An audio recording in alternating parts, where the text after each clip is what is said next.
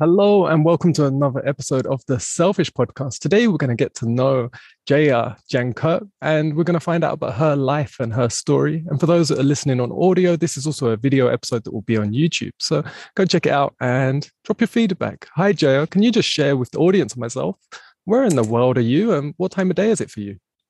Oh, hi and thank you so much for having me. So I'm in Sweden, and actually right now I'm I'm out in the in the Swedish archipelago. So it's a lot of sea, a lot of different islands and nature. So it's it's beautiful. It's really beautiful. The Swedish summer time here. Yes. Yeah, and it's nice to connect with someone in Europe because it's the same time zone. So it makes it nice yes. and easy for me. A lot of guests I have can be from like America or Australia, and it's trying to work out that difference. Sometimes I'll be recording late at night or they're first thing in the morning. So it's nice that we've got the same yeah. time. Yeah.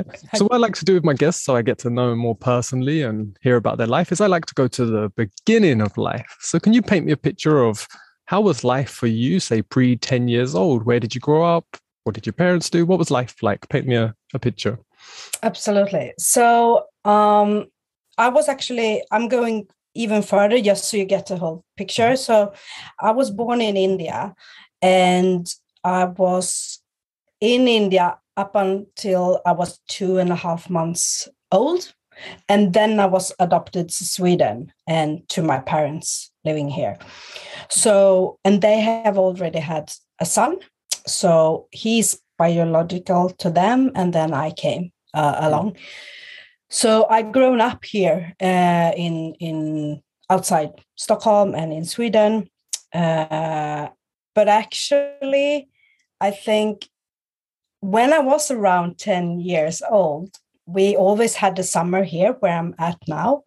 And um, I was playing a lot with kind of, we had a lot of dogs and I had imaginary horses and stuff because it was a lot of time here where I spent by myself playing and, and creating a lot of ideas and stuff. And I remember when I was ten years old here playing on the rocks, I kind of knew from the inside that my mission, even if I didn't know what mission was or anything like that, I knew that I was meant for a bigger picture and that I was meant to speak to people on stages, but I thought it was about singing. I'm not that good singer, so it's not that.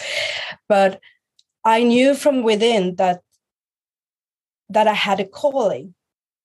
And then, you know, like all the conditioning, everything that we've been through uh, in this society, I would say, came along, of course, but for me to now kind of be where I'm at right now, where, where I'm actually start to put out my vision and step by step acknowledge that and start to living the life that I'm that I was meant for, it's it's pretty amazing, uh, I would say. Oh, nice. It sounds like you had a, a different childhood to some, and um, everyone's unique and everyone has their own, say, life. I've had parents that have had adopted children, but I've never had someone that oh. that was the adopted child. So you're my first no. who's gone through that process. Um, wow. There's a couple of questions I have that I'm interested yeah. in. One, I just want to know, how many dogs? You said a lot of dogs. How many? Yeah, that? Okay.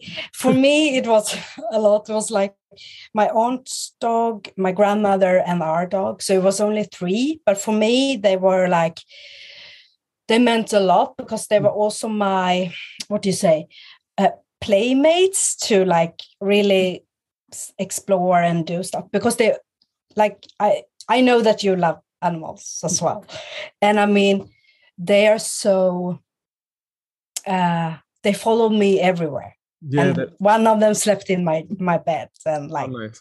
yeah. kind of best friends, I would say. Yeah, and I think me. I think a powerful thing when you're a child is like there can be a lot of pressure of, say, judgment because you're trying to sort of work your place out when you're a kid and like you're getting told certain things, certain rules and certain things. Like you said, you have maybe an innate calling and someone's sending you a different direction. And but when it comes to the animals, they just have no judgment. It's like if you treat them nice, they're going to treat you nice. If you're yeah. even a little bit nice, they're going to give you an abundance of love back. you know? Yeah. So it's like a very, like for me, I always had a, there was always a dog around throughout my whole life at some point. And it's like, they give you not just safety or comfort, but like I said, they give you that companionship. Yes. And when you're a child, you can really feel it and bond to it. Yeah. And I think speaking to you now, and also um, that I've been speaking to your Danielle, your love, like it's it's also, I don't know, something I, I never thought about, because I've been raised with dogs my whole life, and how much impact they, like they impacted much more than I actually reflected on until I, I met you, both of you, I think, to be honest. Yeah. Yeah, it's something me and Danielle talk a lot about, because like her her calling and her passion is animal driven. And uh, yeah. I don't know if you've read it or not. I, I put out a book called The Self, Who Am I? And in that book, I go through what I believe is the three pillars of purpose. I believe everyone has a calling and innate yeah. purpose within, but there's only three pillars to that purpose. And within that, you have your unique experience to offer within that yeah. service. And like I said, one's the animal kingdom, one's the environment, the earth, and yeah. one's humanity. And they're all equal. And this is what I've seen so many people struggle. Some people have innate calling towards the animals. Yeah. But the people that are for humanity are like, what about people? Like people, and they put this importance or this structure, and it's like, no, everyone's unique, but all three are so intertwined that yes. it's like they, they, you have to serve in somewhere, but it's there's a vastness of experience and service available. You yeah. know, the power of animals, like I was sharing with Danielle, said you can bring uh, what they've done for her in her life, like that connection. If you've been traumatized by people, it's kind of hard to bring that trust back in for some people, and they don't feel their inner love. Yet through an animal, mm. you can just reconnect, rebond, and still have that feeling. And that's what works so powerful for her. And I believe yeah. that's life showing her how powerful they can be, so yeah. that she can bridge that gap for people, you know, so that people can connect again and love yeah. them, you know, and be be in a place. When you when you was a child and they said you went through adoptive process, at what point did you find out you was adoptive? Because I'm guessing your parents mm. are Swedish. So you noticed exactly. maybe you exactly. looked a little different to them and your brother. Yeah. How did so that... I th- I think w- my my earliest memory, I was around five years old, and uh, I asked my mom, like, because then I noticed my difference of, of my skin color, mm. and I asked her, like, Mom, could we change skin? Like, could we change the color? Because I want to look like everyone else. And she, she paused, and she was, I, I remember it clearly. She was like, why do you want to change skin or like the color? Because if you think about the, the people we know about, like the neighbors or the friends and, and family, they usually want to, to be suntanned um, in the summer and so on.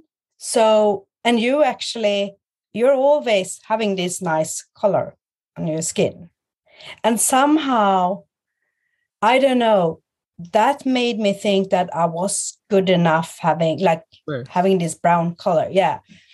And after that, I never thought about it, because I have had the privilege to not be judged by my by my skin, like through my life, which is rare, I would say, I think.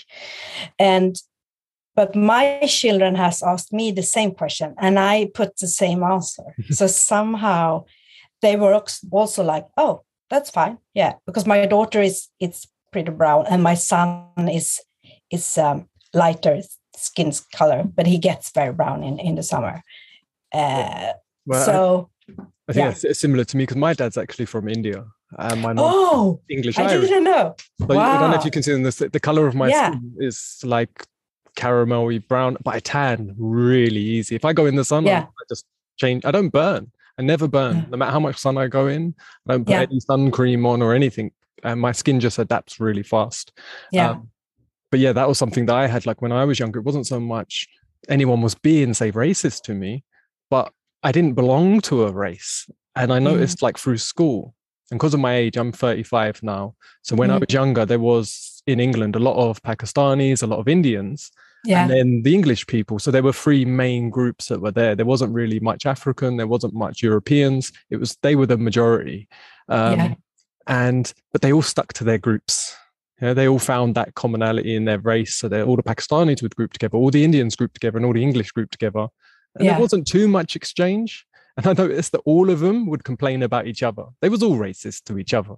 Yeah, so it yeah. wasn't like one was worse than the other. They were all, and where I fit in was all free. And it was really strange yeah. because the Pakistanis accepted me because I was half Indian. And they're like, oh, you're just like us. Yeah. The Indians accepted me because they're like, oh, you're half Indian. You're just like us. And the English were like, oh, you're half English. And yeah. it's really weird because I would be able to have friends in all groups and then hear them complain about each other and argue about each other because of their races. Yeah. But for me, I was like, where, where, where's my place? And that when I was younger was a very confusing place to be. I didn't feel mm. uncomfortable in my skin, but I also didn't feel there was a, a group to associate with. Mm. And, and then as well, that mixed race was really rare. Now it, you see so many different people of so many different backgrounds. Yes. But twenty, thirty years ago, it's like, it was very, very different. Yeah, it was. And I think as well, like what you're saying, when I, when I reflect back that I, I, I kind of wanted, you know, with my teenager and so on, most of my friends were Swedish, uh, Swedish, like light, I don't know, skin color, whatever you say. But I remember so clearly, I had a friend who was also adopted from me. Oh, I've got a little distortion in the in the audio yeah. video.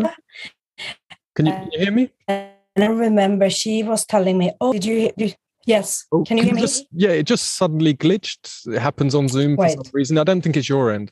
This seems to be a Zoom problem that happens now and then. I just, okay, I just start from the beginning yeah. of what you were saying, if you can.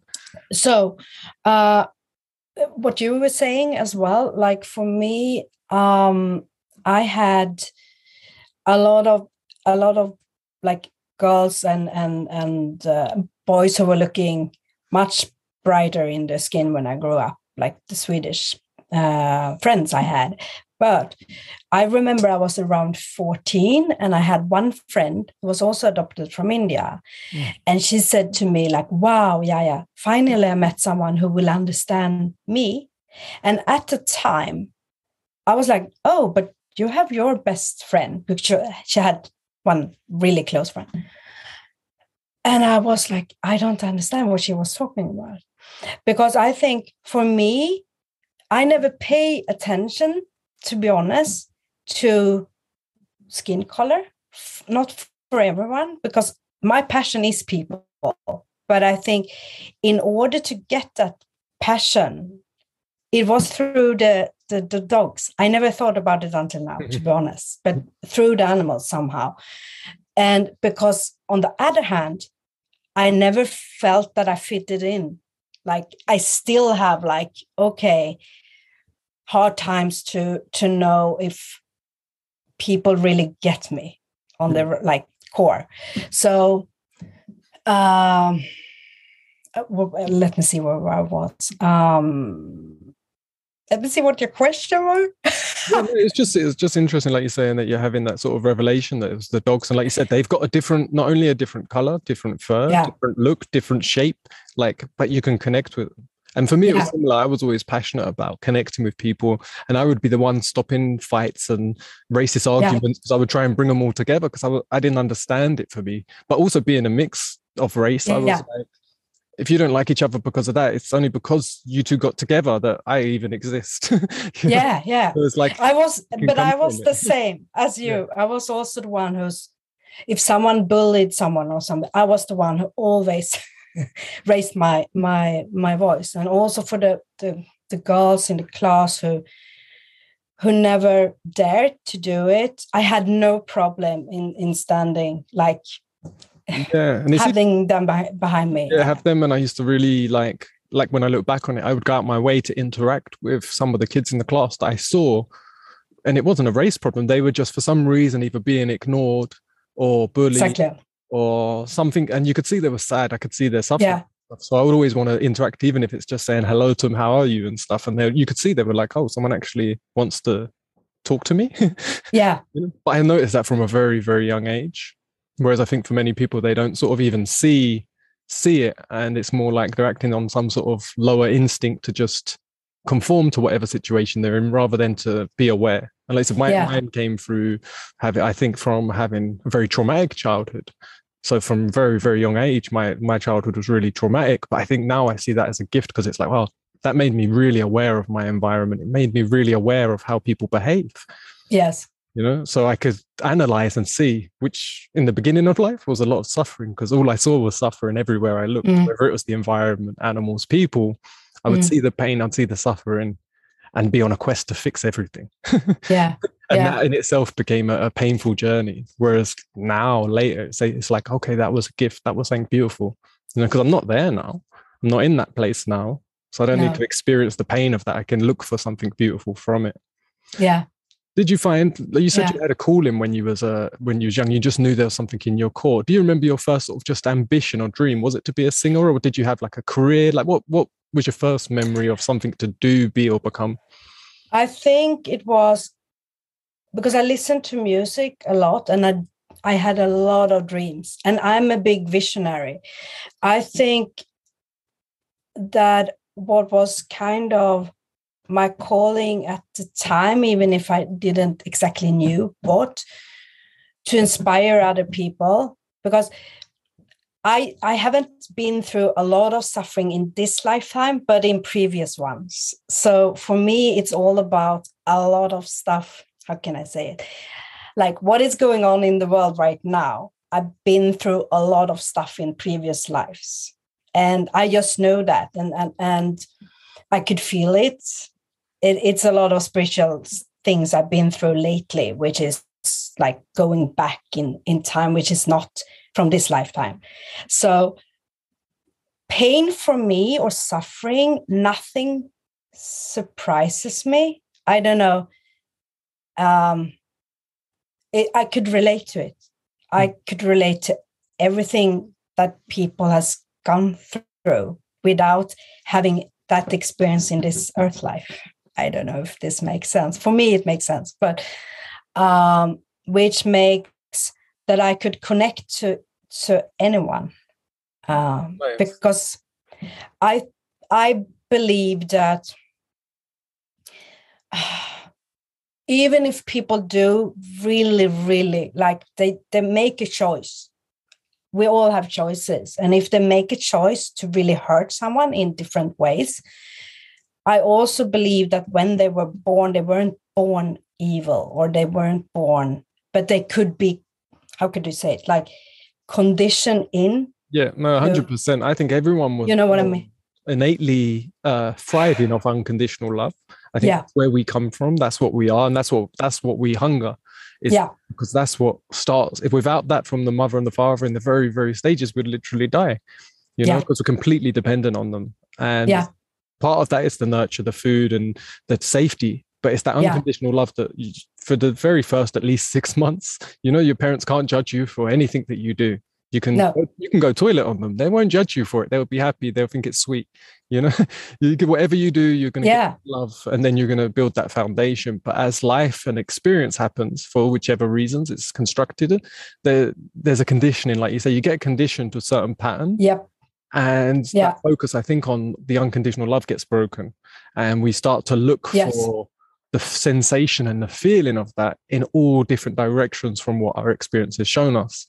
You know, and we have to bring ourselves yeah. back to that place. And that's like a journey that I had to go through. And it's what I share online is you're not discovering something brand new. You're actually rediscovering what you exactly. already have within. You yeah, you're, yeah, and, it resonates with me. Totally. And I think just what you were saying, that place within, like to be able to connect with people, share with people. I actually made a video on my channel the other day on it. And it's um, what I call independence. But it's a yeah. an inner place that you depend upon. That's your sort of stance. It's your grounding. And I used to, when I was younger, done a lot of boxing and martial arts stuff. And it's like you have a stance, and that stance is your foundation. That if you were to get hit, that you can either duck, dodge, dive, or actually yeah. take a punch. So if you've got a good inner de- dependence and that stance is grounded and firm, if life hits you, you know, you mm. don't get knocked out, or you move out the way. You're mm. fluid, and you can have that place. You know, yeah. and I think that's for a lot of people. It sounds like that's what you've got. You've and it sounds like a lot of it came from your parents, gave you a good foundation and structure that you didn't have to have a lot of them. They did. I, I would say that it did. And and the other part was what, what I like know now and going through a lot of my biggest trauma is actually the adoption, like being separated from my birth mom at that age. And then I knew I was given like sugar water and not much, uh, what do you say? Like nurture. Ex- exactly. Yeah. Uh, the first two and a half months. And then now getting some kind of, I don't know, spiritual awakening, you can call it anything, I would say. But when I come through some of the documents from the adoption, there's so much stuff that doesn't make sense. So what I felt two years ago, something that I think I was sold, and I kind of, I trust that in the right timing, I will get answers. Like I know when, when the universe is ready, I will be giving right. And right now it's a lot of people coming into my life, which is around human trafficking, which is around like, uh, and I have known that. And I think that is what I kind of felt as a child, but I didn't know, Luke, that it was about that. But my, okay. my soul knew. I don't yeah. know if that makes sense. Yeah, and it's a big area where that, that's a big, it is. a big industry. Unfortunately, it is. Um, but it's it also is. something that's very heavy, heavily in the orphanages. It's very heavy in child services and everywhere where children are, basically, but especially the vulnerable ones. Mm-hmm. You know, so um, like I said, whether that's something there or whether it's been brought to surface as something that's just to ignite your core, to set your yeah. passion and fire, so you can have direction, yeah, influence. Um, but no, it's, and I would say, like I always say, because. I said earlier, like I had a traumatic life and that continued most of my life, to be honest, till I was like, till I broke out of it. But life didn't yeah. stop getting chaotic. Life didn't stop having, giving me some little blows here and there. But the way I looked at it and perceived it changed.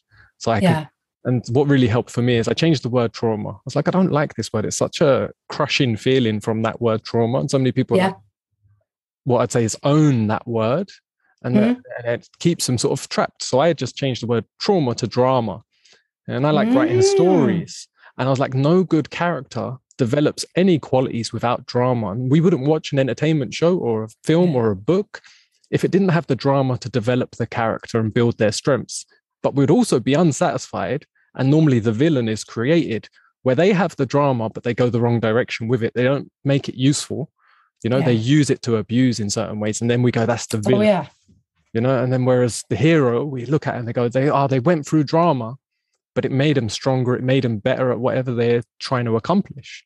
So I'd say yes. like your your drama, with your childhood drama, that's what built your character. That's what's giving you that inner dependence and giving you a sight and perspective. Yes. It builds your character to who you are. You know, so is that, is that um, you said you have kids. Is, do you ever plan on having adopted kids? Is that something you think about? I'm just curious. Hmm. I know that I thought about that before. But right now, where I'm at now, and I, like I said, I get involved, like the universe is providing me with the right people entering my life right now around that topic here in Sweden. There's so much more that I need to know because now there's so many, like you said, it's a big topic, but I'm not sure because there's so many children and infants taking from their mothers. So, and being sold. So, no, I wouldn't. Not at this time. There's too much corruption going on that I need to like. Um, Just know to, a bit more about. Yeah, yeah, I would say. I went to India when I was, I've been a couple of times, but I went when I was fifteen for the first time. And it was yeah. like a youth service thing. So like twenty of us all went out there and they took us around to different places. But what impacted me the most, and I really felt, um, is they took us to an orphanage. And it was yeah. a really small orphanage, and we took some clothes, we done a little firework display and got to really connect and bond with the kids. And I remember holding this little girl. She was only maybe three years old and she had a couple of missing fingers and stuff like, and it's like when you come from England, it's like you don't see kids with missing fingers or arms, no. you know, unless it's a birth defect, but even then you don't see it. Um, And I remember having it, and I just had to, I was just like, one day, man, I've got to have an orphanage. I was like, one day yeah. I need to, I, I want an orphanage where I can, because I saw the kids on the street and you see them, but I saw more smiles, to be honest, than I've ever seen in my life on the street in yeah. kids yeah. that didn't have anything that I had. And that really was an eye opener because I was really depressed when I went. And I was like, it made me realize, wait a minute, like, and I can really see it now. It's like that depression, that feeling was coming from within, not because of my situation. I always assumed my situation, anyone would feel depressed within it because mm. it's the problems causing it. Whereas mm. I went there and saw a lot of problems and they weren't mm. depressed. You know? So I was like, oh, this gives me a nice insight into, into their life. But yeah, no, I plan as well. I really want to have, my my sort of dream is to have two biological children and one adopted child. Yeah. Like you said, it's finding out. I'd really like to know the process. Yeah. But at the same time, I'm like, whatever that child's come from, I know I can give it love and unconditional love. Yeah. Like whatever it's been through, I believe people always have that place to build them back to where they need to be. Absolutely. And, and, and give them that, what they need, you know, not necessarily always what they want, mm. but what they need, you know, to be to be in that place. And especially, I would say, since you're like, both of you are working so consciously with yourself and have been doing that for, I would assume, years. I mean, it couldn't be, because I'm I'm very, like, I love the way I am, like, teaching my children. They are within me, uh, not within me, but they're with me on this spiritual journey as well. So I see them and I treat them as souls, because that was something that I didn't have. And I I had a lot of, like, I had low self-esteem and a lot of, like, low confidence as well when I was growing up and around my body and stuff. So to to help them to to treat themselves as, how would I say it, like, put themselves first in the way of setting loving boundaries and in order to give to others. So yeah, no, not exactly. Like all of that. So, yeah. And so but, I would say that would, I mean, mm-hmm. you would totally help to transform a child's life if you if you adopt as well, because you're also so aware. But yeah, I think it's, like you said, it's like nurturing them and allowing them to grow and exactly. recognizing their individuality of yeah. being, that they're a separate entity to you. They're not you. So you don't project you onto them. No. But you can help them grow. You can nourish them like a flower, you know, so they can just blossom into whatever they're meant to be. But yeah. that should that should be balanced and it should be of service, you know, bringing more yeah. balance into the world in whichever Absolutely. That is.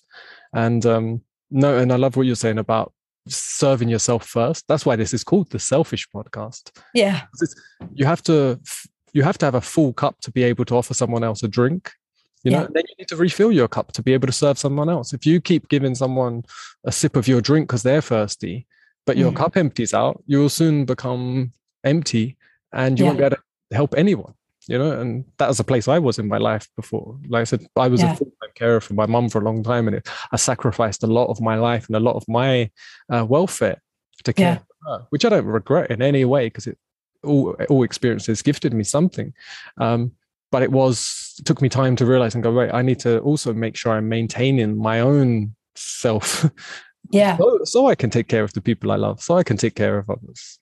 And I'm noticing that's like a lot of people are in that place now. And that's why I contribute now more so, is because I've seen that people are thirsty for that, because they're realizing that there's a lot of people out there that need to actually take care of themselves. Yes, absolutely. And and like you said, I think as well, being a parent, I know that when when uh, my daughter was, I don't know, um, half like seven months or something like that, and she started to eat food, real food, I know that I um, I always ate first, and I had some friends who were like, "Why aren't you like giving her first?" And I said, "But if I kind of pass out because my blood sugar sugar at the time was low, how could I help her out? She's not dying if she had to wait for ten, fifteen more minutes."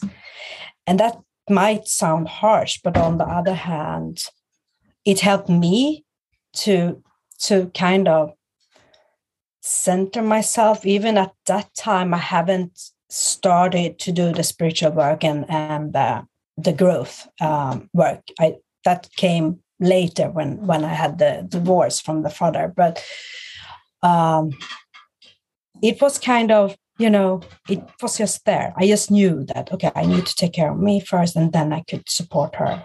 Like, of course not when she was breastfeeding and so on. No, Not at that time, of course, yeah. not, but yeah, I like still need to eat, you know. Yeah. But like you said, you're yeah. setting yourself up. You're yeah. actually, your intention was you're doing that so you can be better for her, for yes. her sake. Even though you're, it's like I said, it's a circle. It's it's always repeats. You can't be selfish, uh, and if you're in that form and not be actually, you're only being selfish to be of more service. You know, so it's yeah. I'm trying to reclaim that word because for so many people, selfish can sound like a, a horrible word. But it exactly. really depends on your intention. It depends on your activity. Yeah. And so how old are your children now? You said you have two? Yeah. Uh, my daughter is turning twelve and my son is turning ten this month. So nice. Now they are much bigger and much more aware, I would say. We have a lot of fun discussion about everything. Um, oh, nice. And do they speak English yeah. or Swedish or both? Uh, they, swe- they speak Swedish, but they learn English in school. And um, my daughter is practicing it more and more.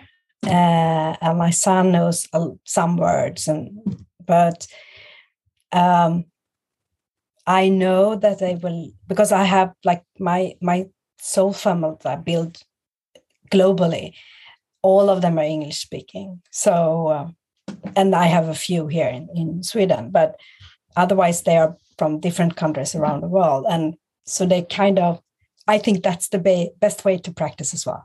Then they have to, you know, uh, try to like, because I mean, for me, I made a decision with my business to go globally, but yes, English is my second language. It's not my first, but if I didn't make that decision, because my mission is bigger than than me, then um, I just threw myself out there. And so what is what is so, your business? What what are you? Yeah, building? So I I started like building my brand and my business. It's actually let me see, twenty eighteen. Yeah, four or five years ago. Mm-hmm.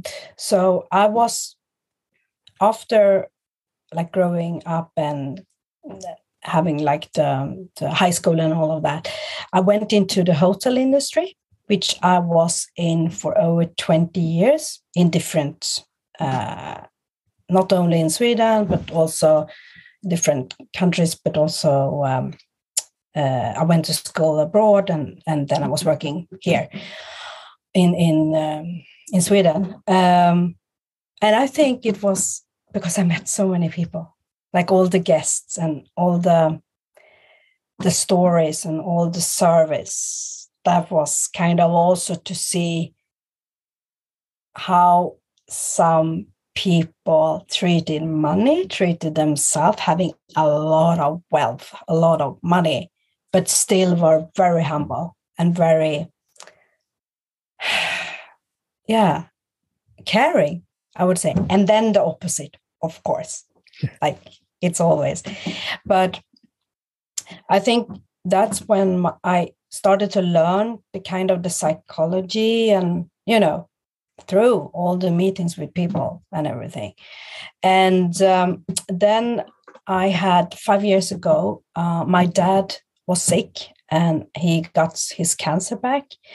And then um, before he died, I spent a lot of time with him. His, his, Um, last two months in life, um, I could feel that something big was was waiting for me. So I said to him, like, I will be fine.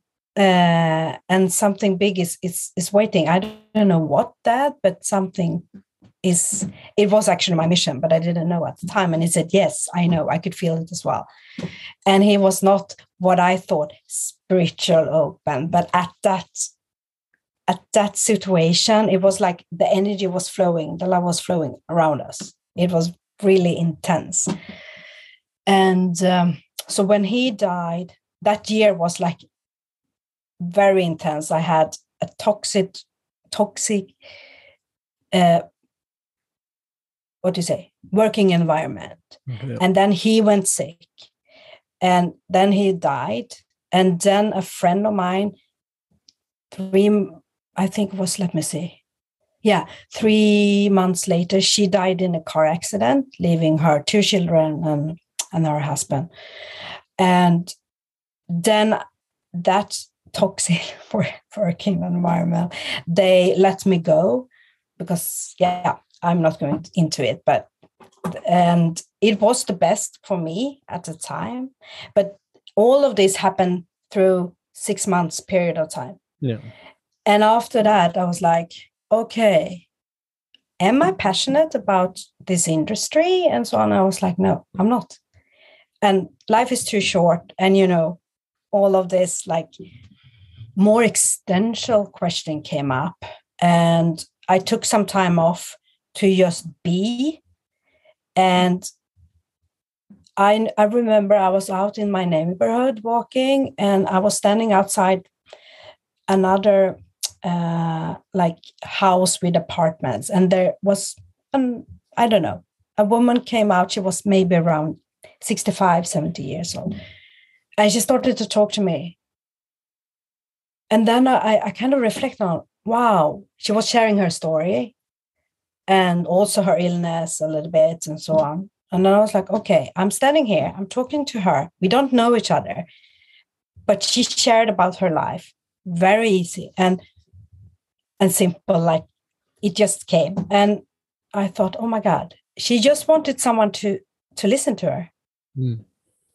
And at that time, I was like, oh, my God, I need to do something for her.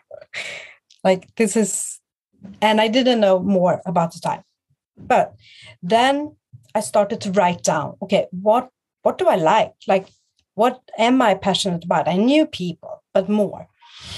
And I had recently find, found my grandmother's clothes. She loved fashion and she loved clothes. And, and also she took care of them. Like, she had it for a long time, but she also followed trends and so on.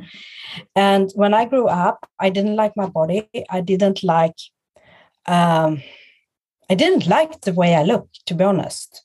And my grandmother was very, like, she was constantly on a diet, and my mom as well. She would say no, but yeah. And there was a lot of project, projection around that. Uh, about my body when I was like ten or something, from my grandmother as well. And that hurt more than I now know. But um, so when I found, and I, my, my weight has always been like up and down. So I was very early mature. So I, once again, I didn't feel that I fitted into whatever the norm and the, like, we're all different, but you know. So when I tried out, I found her skirts uh, on my mom's attic, and I started to play around. I was like, oh my God, this is hot, like handcrafted, really beautiful garments hanging here and no one using them. And then I started to play around, like, okay, how can I dress it down? How can I, oh, how does it make me feel? Like, I really went into it. And when I grew up, I didn't paid that much attention to clothes. I wanted to feel nice, but I never been someone, you know, who followed the trends or something like that. Mm.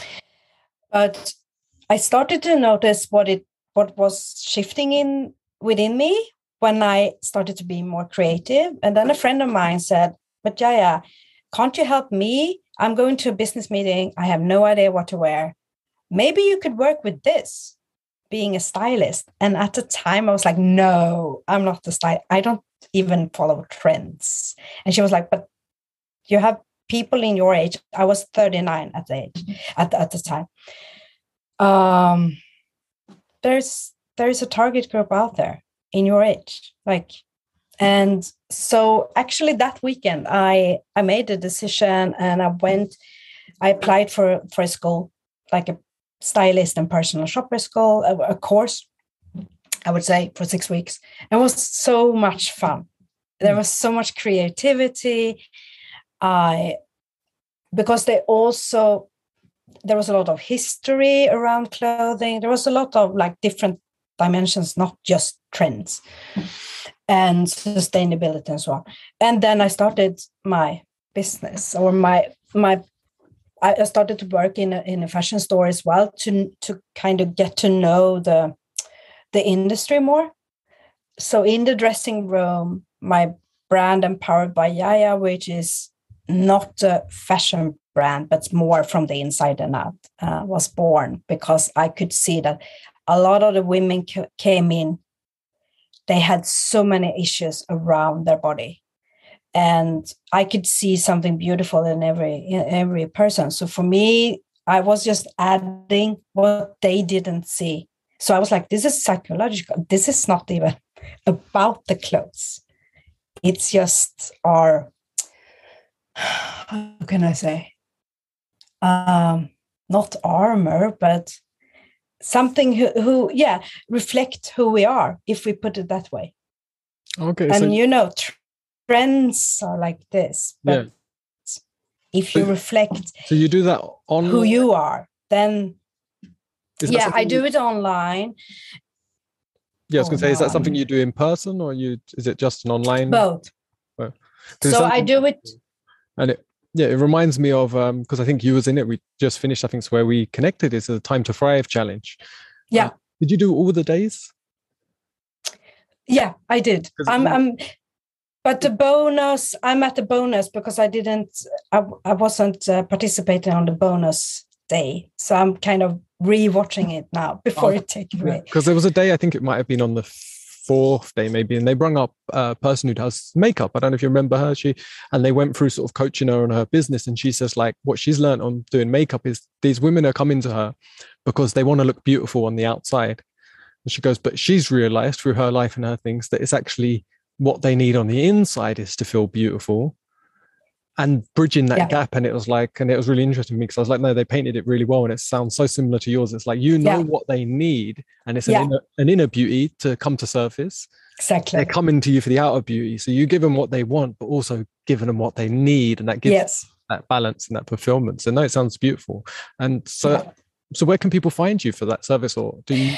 Um, I have my website, which is jaya jankert dot s e.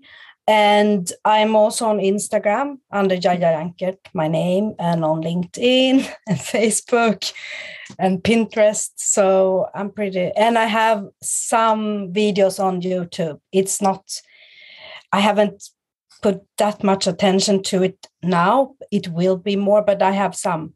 So under my name there, you could find.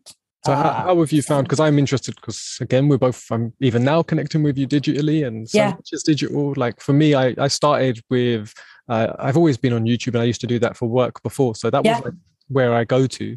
Um, yeah.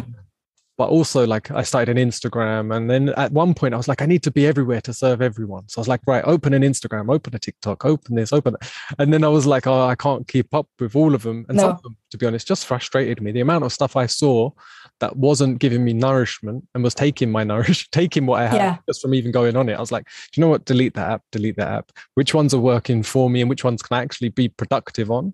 Um, yeah.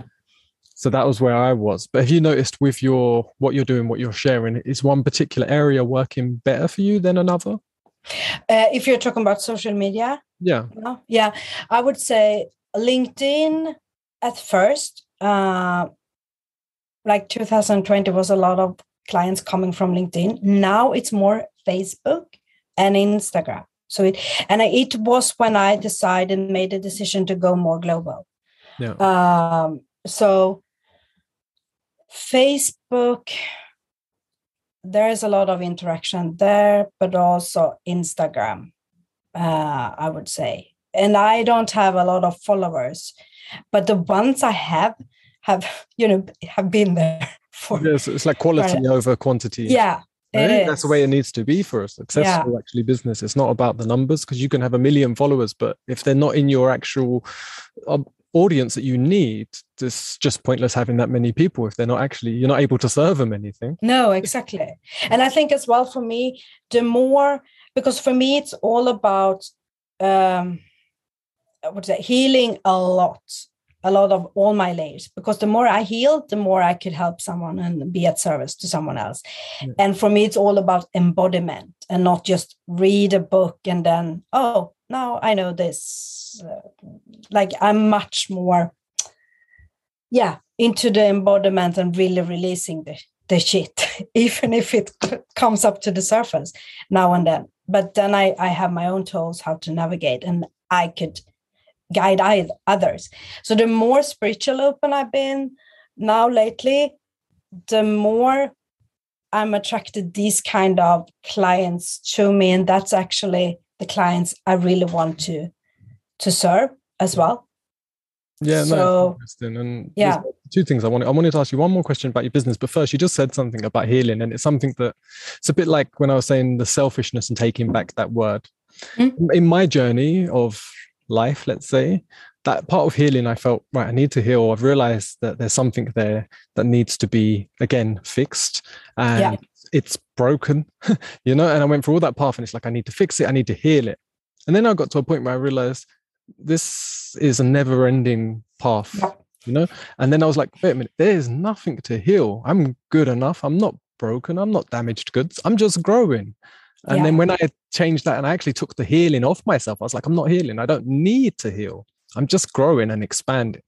And when mm. I switched that perception, yeah. suddenly it became a lot less resistant. Because if I had a moment where it's like a downwards and everything's up and down, when it has a little bit down, you didn't feel like, oh, you're not good enough, you're broken. That never come to surface. It was just like, oh, you need this so you can rock it up to the next bit. Yeah. You know? So maybe that's something you can float in your mind. Yeah, about. yeah, I love that, because you're right. I mean, I love growth and I love contribution. I have like on my highest, like human needs, it's it's contribution, then it's growth, and then it's actually love and, and connection. But what you're saying is, like you said, like it's a never ending story, of course, because we reveal a lot of, about ourselves, the, the, the kind of deeper we go, but also through, I think we mirror ourselves in every interaction with another human being or uh, animal or whatever, like mm. out there. So yes, I love that, because it's much more positive. Yeah, I think word. It's much more empowering. Too. Yeah, it is empowering. Yeah. Otherwise, like I don't use the word improvement either, because to me, I always say self-development, because to improve yeah. something means it's not, again, not good enough right now. It exactly. needs improvement. Yeah, yeah? and every time- and it's the lack of. Yeah. When you say that. Yeah. yeah. And every time you feel not good enough, it, and it's you go to the future for the time that you're going to be healed, fixed, better. But in the real reality that you live in, the moment you're in is only the moment you're in. And in that time, you're telling yourself, I'm not good enough. Yeah. I need right. to change. I need this. And it's all future pretense. It's all going to a different direction, and it'll take you from the present. And if you're not in the present, you're not productive. yeah. You know, and you can't. Yeah, I love this. I need to write it down as well, because it's, yeah, it's, it's true. And I think also when you say, because I, I talk a lot about healing, but now when, when you mention it this way, that's also what scares people.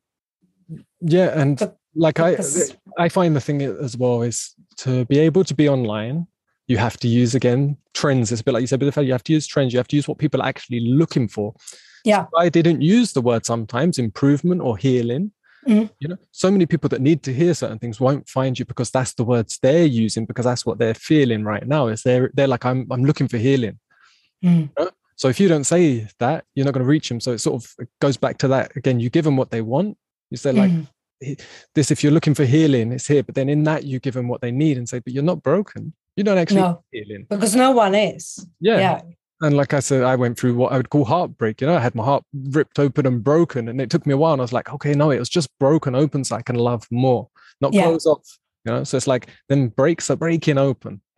You know, so that, like you said, more growth, more expansion, more connection, more service, more yeah. love, more joy, all the more beautiful experiences that we're here for and to serve for. To my, yeah. my beliefs. Yeah, I love that. I really do. That's, I will really take that to my, yeah, my yeah. business and my personal life as well, to really focus on that much more. Yeah, You're my right. Question, my question with your, with your business as well, and we're getting near to the end, because yeah. I was keeping it to an hour. I could talk to you for a long time. Um, but I have one more question, then a few short, fun questions that are very short. At yeah. the, but with your business, without giving yeah. you like the whole process, but so you have a client, you start with, I imagine, some form of consultation. So if I was now coming to you and we just booked a call and I'm sitting here and I, I, roughly how does it work? Like, do we sit in and then I have all my clothes with me, or we have like a long discussion and go through? Yeah.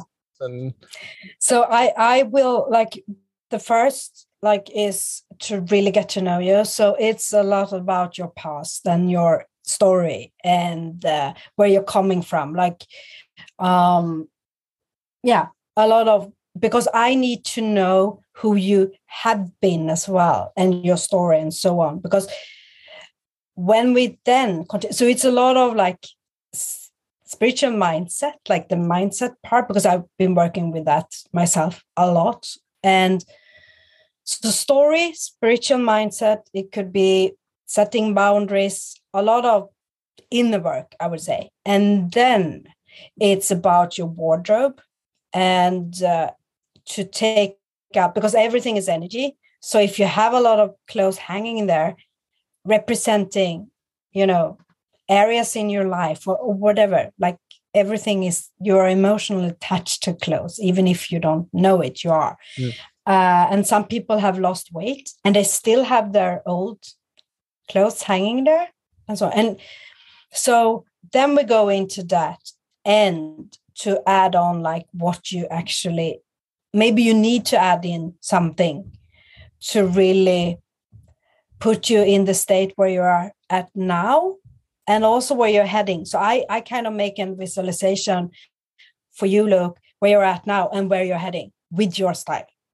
But I do that. And then, then it's uh, about if we need to shop something, I also help to combine everything because um, that's mostly the part where people, they have a lot of clothes. They don't know how to combine it. So it feels like them, like to express their sort of true exactly. self. Yes, like you said, I, like, true self. I like that you added the the future self. Like, yeah, you know, so I imagine you go for a process. It's like, how would you dress if you was already that place that you wanted to be? Exactly. You know, what would that look like? What would that feel like? And like impact yeah. that now, so you can actually, like you said, like you're a vision creator, so you get them into that vision, so yeah. they become that rather than wait till you're that and then dress like that. It's like become what you want, so you can be what you want.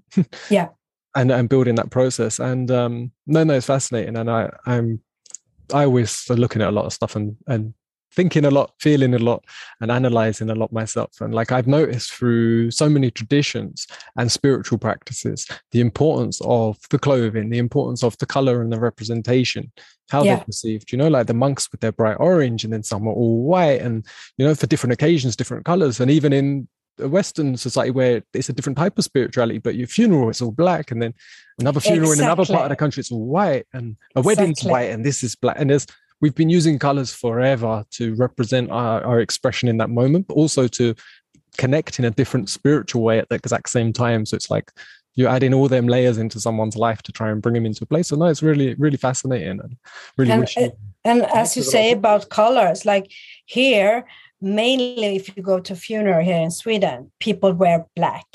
But black is also a color which is attracting the energies from others, which is if you're in very much pain and then we sit at the same funeral and we wear black, I could also, and I'm I'm also an energy healer, or I mean, I guide people. You heal yourself. Now we come into healing part as yeah. well. But uh, then I, I might, now I know how to like, okay, this is my energy space. This is yours. But if I'm not having these tools for myself, it could be that I'm attracting all the other pains from other people into my energy field. So I heard about like, in like you said, in some countries you wear white, which is repelling. So instead, you're standing in your own light.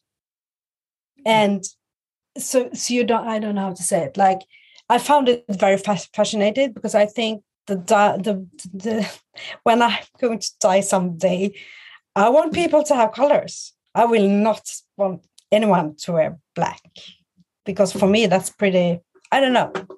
I don't yeah. think it's empowering. I don't. Yeah, and I think, like I said, the society and different things. Like for me, like I've had friends. My best friend when I was younger died at nineteen, and I had like four or five friends die really young.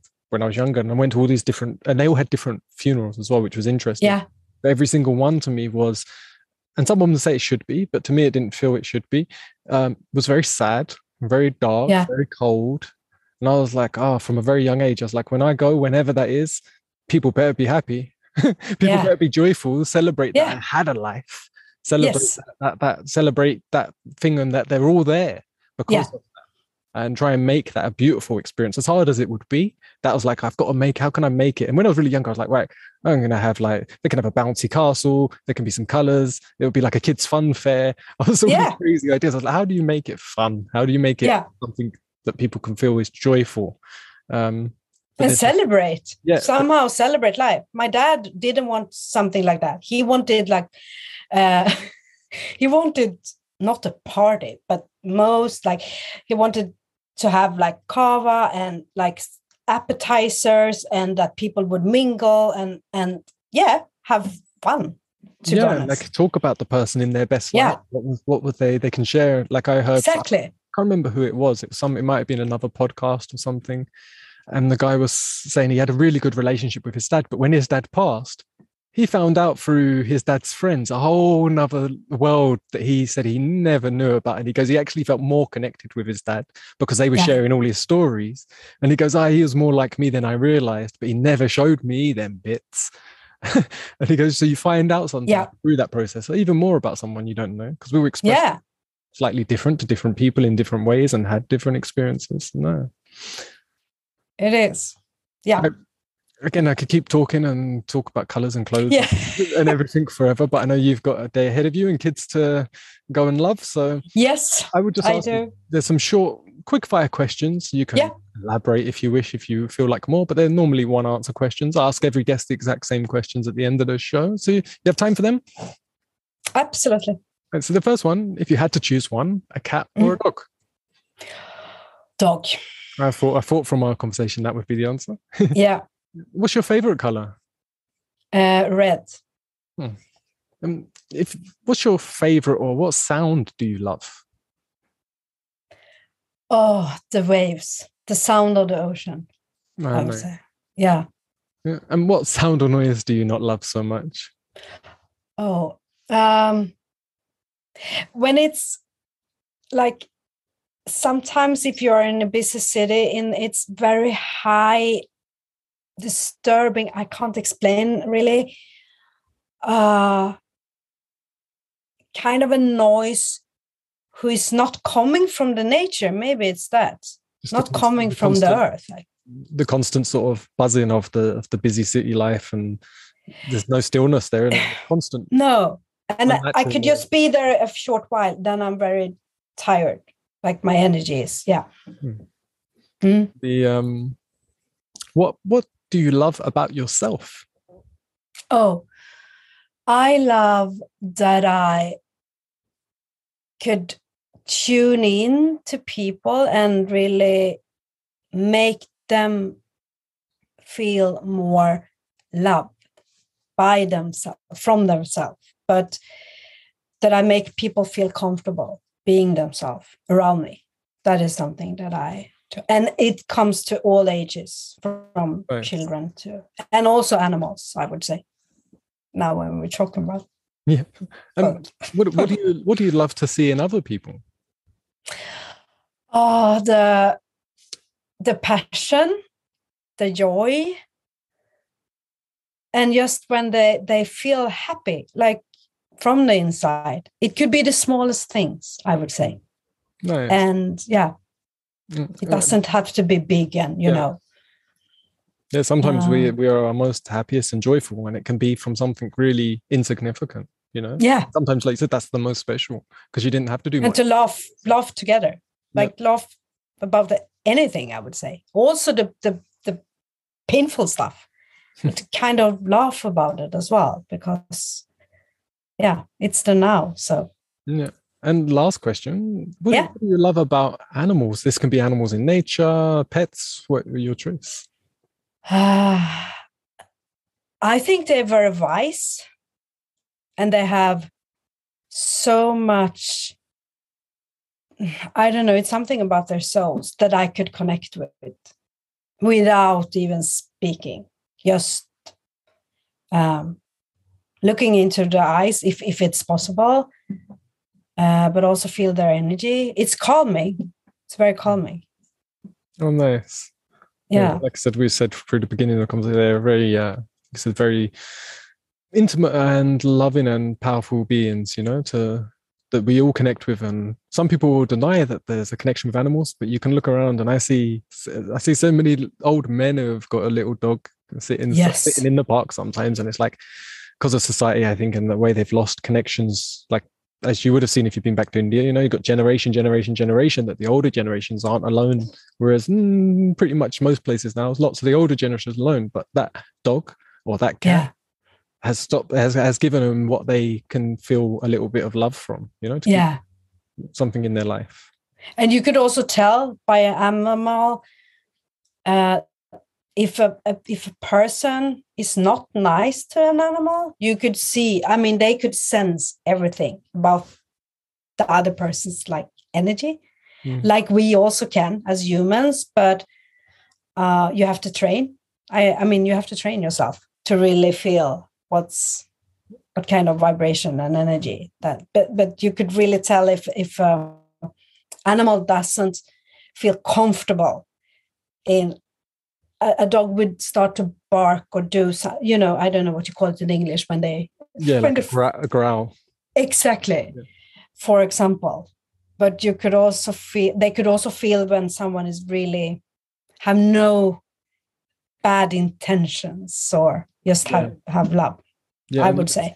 Yeah, I've been asked by people, because obviously we've got five cats and a dog, and yeah. the way we live, it's like people say, like, but cats need stability, they need this, they need that, and they you can't move them about. And I'm like, their their their stability, their foundation isn't the house, it's us. Yeah. You know? So they always feel comfortable with us, and yeah. similar with children, they have to feel that the parent is is their home, not the building. You know, if yeah. the building's their home, you will take them to another house because you need to move for whatever reason life's given you, and the kid can be really out of balance. But if the parents, their foundation, their home, their comfort, you know, that's exactly what my children say. Yeah, exactly that. Yeah. So whether you end up on the street or you end up in a bus or you have a new house, the child can still feel home. You know? Yeah. If you, I know you haven't seen the content, but my phrase on my website and that I like to use is "home is where the heart beats."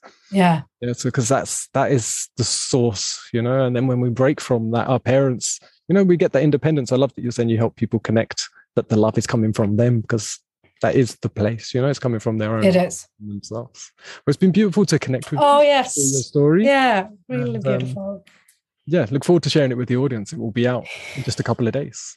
Yeah, I could talk to you for hours as well. So we can do that another time. But yeah. yeah, I'd love to know more. And I will also check out all your episodes, the previous one as well. Yeah, it's on all, all podcast platforms. You just put in The Selfish Podcast, Luke Greenheart, and it will come up. But all the they're all on YouTube. Some are video, like this one will be. Some are audio only. But they're yeah. all on YouTube. Um, but you just go to Luke Greenheart's channel on YouTube and it pops up straight away. Good. I will go there right. and check it out. Have a beautiful day. Yeah, you too. Thank you. And yeah, we'll speak soon. Speak soon.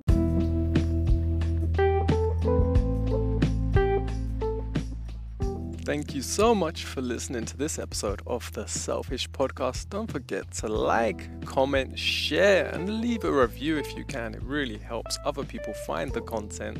And if you gain something from this, maybe someone else will too. I truly appreciate you being here. I'm grateful for every single one of you. You inspire me to continue to create content on YouTube, podcasts, and as many platforms as I can online. So thank you so much.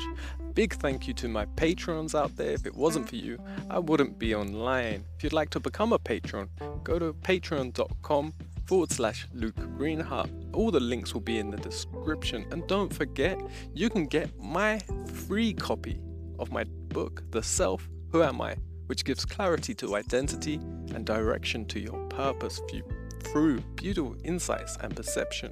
So go check that out. You can get it free at lukegreenheart.com forward slash free. Remember, links in the description. It's also available as a paperback on Amazon. Have a beautiful day. I truly appreciate you. Love life. Love yourself. Love others. Thank you again for being here.